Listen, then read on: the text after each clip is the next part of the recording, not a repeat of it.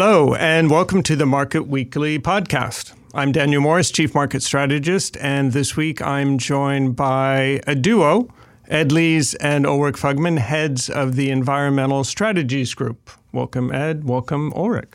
Thank you very much. Hi, Daniel. Thank you. Of course, the COP26 summit is just ended, and I think we're probably all still assessing the outcomes.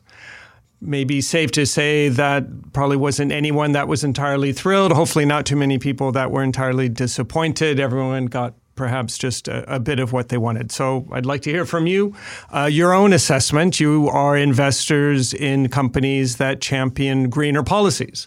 So from that perspective, then, what are your key takeaways from COP26? Well, thank you very much, Daniel, and thank you for having us. Well, I think uh, it was uh, sort of good cop, bad cop, if you will, and we can uh, start maybe with some of the results that we think we've achieved through COP. One, India committing uh, to net zero by 2070.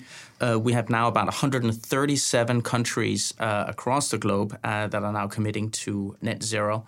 I think one of the biggest takeaways, really, which came very late in the COP26, was the closer cooperation between China and the US on climate related issues. One of the big themes for this year, and, and one of the things that really hurt the environmental theme and certainly put it under pressure, has been the uncertainty and the rhetoric between China and the US, as well as the pressure on supply chains, as well as a result uh, the US have certainly made it hard for Chinese uh, solar manufacturers, as an example, to bring in uh, Chinese solar products in uh, into the US. Uh, so, so I would say that's a, a key positive. But also on the natural capital side, there were some really interesting things going on where 141 countries have been agreeing to reverse deforestation by 2040. So those are some of the the, the key positive uh, takeaways from, from from my point of view. So why am I a little disappointed? Well, you know, despite those pledges and uh, and despite the progress that we've made, uh, when we consider our path uh, to uh, net zero and we think about the Paris Agreement, uh, trying to limit temperatures to about one and a half to two degrees. Uh, really, what COP26, with the pledges that we have thus far, uh, really gets us to about 1.8 degrees. So still, we're falling short of the uh, the target uh, and where we uh, where we want to be.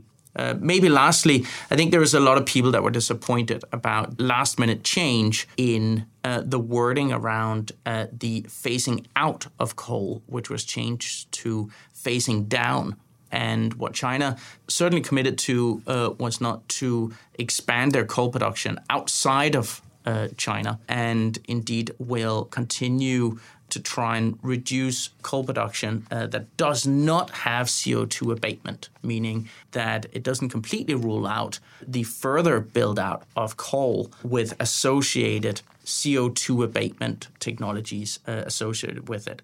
But I also think that we need to be a bit cautious in this regard. Uh, what we're seeing in China is that 65% of energy production still comes from uh, coal, and uh, there's a priority as well uh, between energy policy and economic growth. And hence, uh, I think there's few observers, including ourselves, that had really believed in, a, in, in China committing to a full phase out uh, as it's also prioritizing uh, economic growth. Uh, so I think, frankly, it was as good as we could get on that side. Yeah, so that really encompassed uh, most everything that came out of COP26. There's maybe a few things to add on. One uh, big one, of course, was the global um, initiative to curb methane emissions, which was championed by the US and Europe, which was uh, really, I, I, think, a significant win.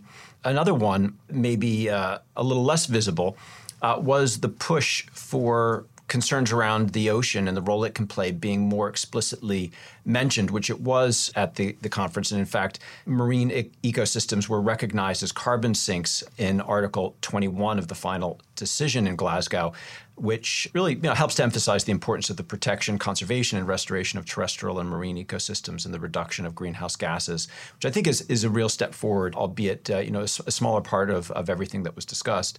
On the negative side, of course, Ulrik is uh, very uh, correct in mentioning the disappointment that we all felt, I think, with the wording at the last minute on, on coal phasing out versus phasing down. That said, uh, you know, it is still, uh, and we have to take the silver linings that we can from these things. It still was the first time that fossil fuels were explicitly mentioned to be limited, and and that, in its own way, is a step forward. Uh, it is a step in the right direction. Of course, we we do want more, but uh, you know, I, I think that the last comment I would make is this was a very visible COP. It had a lot of coverage. Uh, there's a lot of involvement. There's a lot of people I think really paid attention and cared. And what we saw through it was, yes, still some of these lingering political realities and, and how there are obstacles to moving as quickly as we want, but we've also really continued to get to see the growing momentum that there is behind positive change and environmental um, conservation uh, across a broader and broader portion of the population. Uh, and I think that also brings with it some hope. Let's take it a step further then. You've kind of listed some of the successes, some of the disappointments out of the event. If you then relate that to your own investment universe, uh, at a kind of a high level, what are the sectors that you see then impacted perhaps both positively and negatively from these outcomes? I think what uh, what's been highlighted is here is the role uh, that emerging and developing economies can play in uh, decarbonization and the delta uh, that they can provide in the reduction of, of carbon emissions uh, as they're trying to balance economic growth with uh, decarbonization uh, at the same time. So, from a portfolio perspective, uh, as well as when one looks at valuations in emerging markets today, there are pockets uh, there uh, that certainly are going to be interesting to watch and that we've also uh, started to allocate into. Uh, as part of um, our environmental strategies, so I would say that's that's certainly one key takeaway. But I also think the added focus on natural capital uh, has been a real game changer here. And uh, now nature is being mentioned and prioritized as a way of achieving uh, decarbonization and detoxification and, and acknowledging the role that nature plays, exactly as Ed uh, mentioned, as, as a carbon sink. Uh, and hence, uh, these commitments around deforestation and alongside sustainable agriculture and, and, and, oceans. And what that means from an investment perspective is more focus on agricultural technologies uh, that can uh, help us improve uh, soil uh, quality uh, that can help crowd out the use of fertilizer and pesticides. Uh, so there's a whole industry of uh, public companies uh, that are focused on on those extremely important issues. I think here it's really important to mention uh, that these companies um, have really been overlooked. and it's almost like the the energy transition theme three to four years back uh, and I think showing some incredibly promising outlooks. Also, in, in regards to what Ed mentioned, in, in regards to improving ocean health, as we know, uh, we've seen uh, a lot of focus around how do we get rid of plastics in the ocean. Uh, and as a result, uh, again, here in the public markets, uh, there's ample opportunity to support and invest in companies uh, that are trying to address uh, the plastic problem uh, through biodegradable plastics or other technologies that will mean that we don't have the plastic pollution in the ocean as we're, we're, we're seeing today. So those are, are tangible, uh, I would say, themes that, that very much supported by some of the outcomes from, from COP26. Yes, I would say that uh, really, in a way, there's no change for our core portfolio uh, in respect to energy transition. As countries have to meet their net zero targets, there just remains a very clear requirement for uh, the services of many of these companies. Uh, the the change really, exactly as Ulrik said, was also, I think, bringing in more focus onto these issues, uh, these broader environmental issues that concern natural capital and ecosystems, uh, which of course is uh, another part of what we do uh, here. Um, and, and that was uh, good to see. The last thing, perhaps, uh, is just to talk about carbon credits. And there was uh, also at Glasgow um, a, a, deal reached between countries on Article 6 of the Paris Agreement, uh, which governs international carbon markets. And looks to ensure that emission reductions are not double counted amongst countries. So bringing a bit of rigor there. And there is indeed an increasing amount of discussion around trading carbon credit policy amongst different uh, countries, the, the prospects of potentially carbon border adjustments. Uh, so I think we'll continue to see this interesting area uh, evolve, uh, and that this is also an area that we have been active in when we think about achieving the objectives that I guess we all have in terms of uh, limiting the temperature increase ahead, we think that it's going to involve certainly the public sector, and we saw heavy government involvement uh, in COP26, but we also appreciate the private sector has a pretty important role to play in this. Uh, along that line, we've seen UK and Nordic pension funds committing $130 billion to clean energy and climate investments. How big a deal is that? Uh, not only for the incumbents, but also for the smaller companies that make up your universe? I think that really, of course, helps uh, move the needle. Um, one of those things, uh, one of the things we need to watch is uh, where does that money go? Does it go into infrastructure assets?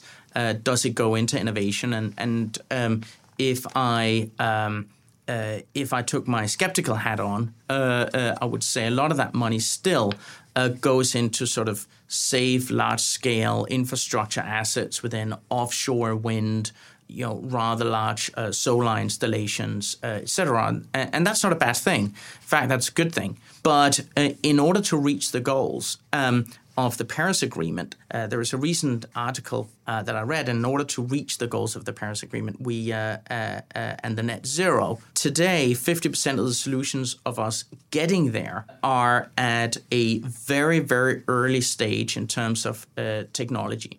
So what that means is that without money flowing into innovative technological solutions that today might not be scalable without money going into that space, we just will not get there. Uh, and that's why uh, across our strategies, we're not just investing in large caps. We have to acknowledge that part of the solution is to make sure that we allocate risk capital towards solutions uh, that can really move the needle uh, and that can scale very quickly once uh, they become commercial. Uh, and I would say one very, very tangible example of that has been the support that the energy transition strategy uh, that has reached m- meaningful scale uh, was a very early adopter and investor into a risky area uh, of green hydrogen. Now, uh, we have uh, played a very important role as a strategy and as a partner to certain green hydrogen uh, companies uh, globally and help them accelerate their pipeline of growth by supplying them with growth capital. Uh, encouraging these companies to raise capital. In fact, we've anchored a number of capital raises to really help support uh, green hydrogen that can, for example, reach areas uh, of the economy uh, that can only be reached by molecules vis-a-vis electrons. And I would encourage investors, not only investors in Northern Europe, but globally, uh, to uh, continue, uh, but also to accelerate investments into some of these young, promising technologies that show that we can uh, scale and make a meaningful uh, impact. Uh, that's where the solutions need to be, and that's why we kind of live by the tagline in the European in the environmental strategies group, let's be part of the solution. Uh, and that really is how you're part of the solution. Yes, we, have certainly seen a lot more money uh, coming into this broad space, whether that's uh, from the pension funds you mentioned, endowments, and other sources. And it's great. It's very helpful, whether that's going into ESG funds or larger companies. But uh, exactly as Ulrik said, you know, it's also key to make sure that some of those monies are finding their way towards environmental solution companies that are really uh, actively solving problems. And as part of that, Ulrik mentioned uh, investing in smaller companies too that are getting into innovative, uh, newer uh, approaches and technologies.